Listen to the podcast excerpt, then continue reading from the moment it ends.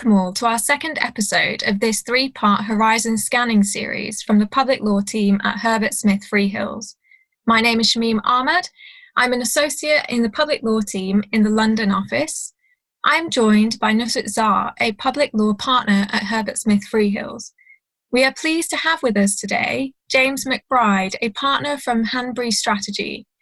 Hanbury is a strategic advisory firm that provides political insight and analysis. And James leads Hanbury's work to provide that political and policy insight, advising businesses across a range of industries. Together, we are doing a series looking to the horizon and considering the political and legal landscape we can expect post COVID and post Brexit, as well as picking up the post general election agenda. Today, we'll be considering how the post Brexit world will look. Let's get straight to it. James, what do you anticipate to be the challenges post Brexit? Great, thank you. Um, there's, of course, plenty we could talk about, but I think there are, are two obvious challenges one short term, one long term. Um, if we start on the, the, the, the short term challenge, uh, when we get a deal, and at this stage, I think it is more when rather than if. I think we'll soon realize that Canada isn't very different to Australia. Um, and what I mean by that is a so called Canada style free trade agreement is not dissimilar to a so called Australian style WTO no deal. Uh, the differences are exaggerated. And I don't think people are prepared for that. Um, and that's partly because as a country, we've gone on something of a journey. Canada or Canada style FTA used to be seen as the worst possible deal on the table, bar only no deal. And by the way, that was seen as the worst possible deal on the table uh, by many members of the Conservative Party. It is now seen as the best possible deal. And the reason many people believed it was a bad deal, and to be fair on the flip side, the reason its long term proponents have always thought it was a good deal, is precisely because it is a very distant relationship with the European Union. And what that means is trade friction. So, come what may, trade frictions, deal or no deal, are heading our way.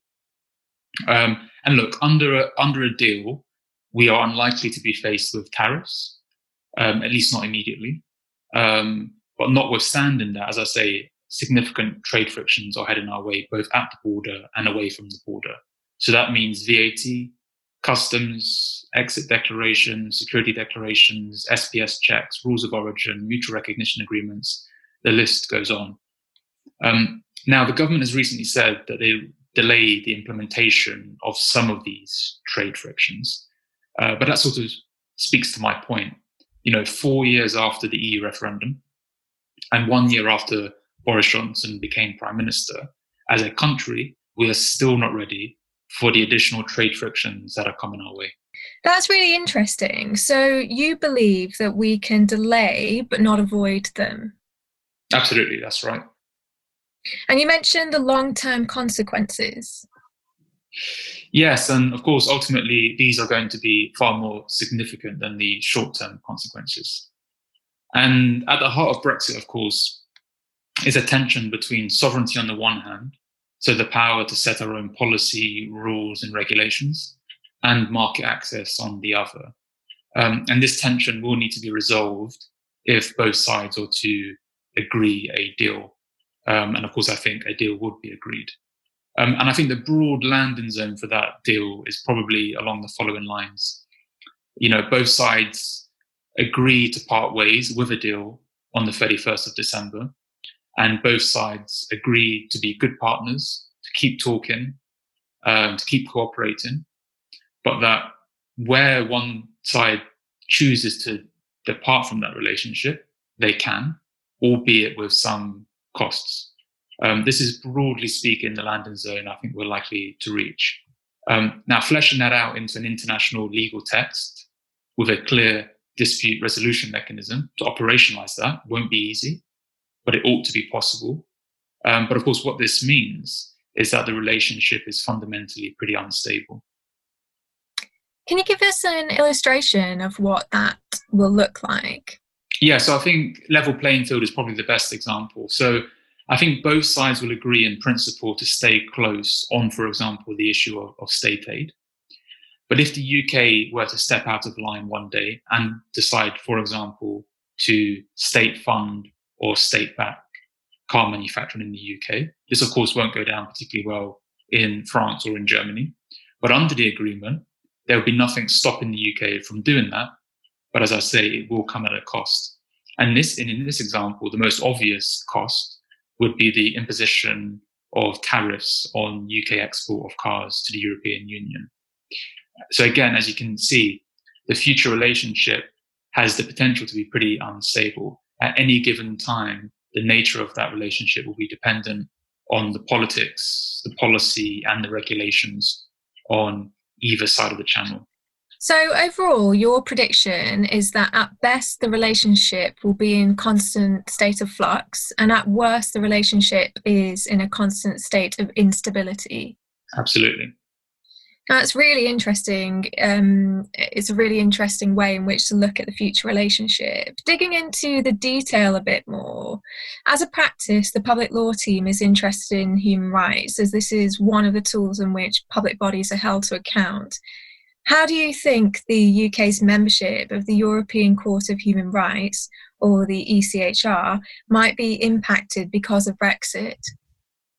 Yeah, so I think the ECHR is a, is a pretty good example. So you will know that certain members of the Conservative Party and indeed certain members of the cabinet have said in the past that they want to leave the ECHR. Um, you will also know that certain members of the Conservative Party and again certain members of the cabinet have said in the past that they want to scrap the implementing legislation of the ECHR in English law, which is of course the Human Rights Act and to replace it with a, a so-called British Bill of Rights. Now, the EU, in response to this historic criticism of the ECHR in, in British politics, especially on the right of British politics, has said that without continued membership of the ECHR, there can't be a security partnership with the UK. Um, and on the EU's part, it's not uncommon for human rights to be incorporated into bilateral trade agreements uh, by way of a essential elements human rights clause um, that enables one party to take appropriate action on the other in case of serious breaches. Um, but the EU doesn't normally insist upon ECH mem- ECHR membership being written into the agreement. Um, and without this cooperation with the EU, uh, the UK's criminal justice and security partnership uh, could be at risk. Um, but again, a similar landing zone to the one we just discussed for LPF, I think, could be on offer here. So both sides agree to continue to uphold the principles of the ECHR, but they also agree that if either party steps out of line, that cooperation on security and policing matters could then later be withdrawn. It's the same sort of potential solution as regarding trade there seems to be a theme running through this analysis. And how might the UK's relationship with the Court of Justice of the European Union or the CJEU be impacted? So, the first thing to say is that whatever is agreed next, as you all know, there is still a role for the Court of Justice of the European Union, or what historically was called the ECJ, uh, because it's already written into the agreement. It's there in black and white in the withdrawal agreement. Um, in the withdrawal agreement, the ECJ has jurisdiction over concepts of EU law that arise over the implementation and application of the withdrawal agreement. For example, we can see that in citizens' rights. Uh, but it goes much further than that, and actually it covers the Northern Ireland Protocol. So for as long as the protocol is in force, and actually for four years after leaving the transition period, the European Commission could bring an infringement case against the UK for breaches of EU law that took place during the transition period. Uh, so the important point is that the ECJ is already there, and it's there in a pretty extensive manner. Um, the really important point, therefore, is to treat with caution, I think, some of the rhetoric coming out from number 10, that there can be no role for the ECJ in the Brexit deal. It's already there. Um, so, in terms of the future relationship, of course, it's still up in the air.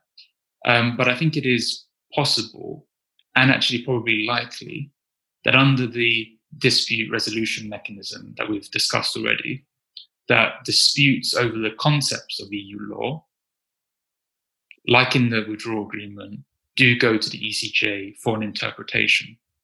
However, I do think it's important to note that it's unlikely that the UK would agree to that ruling being binding on the UK. Um, it may be binding on the EU side, but I don't think the UK will sign up to a deal where it's binding on the UK side. Um, it will be for the Joint Committee, an organisation where both sides are represented, to ultimately flesh out some sort of compromise, potentially with the use of an independent arbitration panel. Thank you for those fascinating thoughts, James. Nusrat, what are your insights on the status of the CJEU in a post Brexit world? Thanks, Shamim. I think on the more granular level, there is a question about what the status of retained EU case law will be in the courts. And retained EU case law means the principles and decisions laid down by the Court of Justice of the European Union in relation to EU law, which is retained under the 2018 Act, which were applicable on or before the end of the transition period, as modified in English law.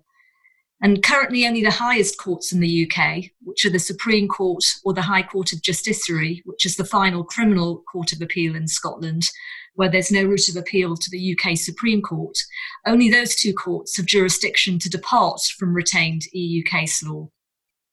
However, on 2 July, the government published a consultation document on whether to extend that power to lower UK courts and tribunals. And the government is minded to do so, it considers it desirable that courts and tribunals other than the UK Supreme Court and High Court of Justiciary should be able to depart from retained EU case law to allow for the more rapid development of retained EU law. So, when would courts be able to depart from EU precedent? So, under the European Union Withdrawal Act 2018, the UK Supreme Court and the High Court of Justiciary are required to apply the same test as they would apply in deciding whether to depart from their own case law, in deciding whether to depart from retained EU law. The UK Supreme Court test in deciding whether to depart from its own case law is whether it appears right to do so. So it's this test which the government would like to extend to the lower courts and tribunals. On the surface, this does appear to be a natural step, given the government's desire to allow the law to continue to, as the government puts it, evolve and reflect changing needs of the UK following our departure from the EU. But I think the utility of such an extension is questionable. I do think that this would be a very vague test to extend to a first instance court, especially given that there are no guiding principles for what divergence might look like. I think at the extreme, there are two possible outcomes. There's the possibility of real uncertainty in the law, as first instance courts might well reach inconsistent decisions. And on the other hand, it might be the case that lower courts simply wouldn't feel confident in departing from established law. It is highly likely, I think, that litigants and their representatives would utilise such a tool to try to retest established EU principles and case law. And indeed, that, that would be their prerogative to do that. Indeed. That is very interesting, and certainly it is a development that we should all be keeping an eye on. That brings us to the end of our time for today's podcast. Thank you all for listening, and we hope that it's been helpful. For more information, feel free to be in touch and keep an eye on our public law notes blog and the firm's COVID material. This was Shamim Ahmad talking with Nusrat Zar, who co leads the Herbert Smith Freehills public law practice in London, and James McBride, a partner from Hanbury Strategy. Look out for our next episode on returning to the post general election agenda. Until then, take care.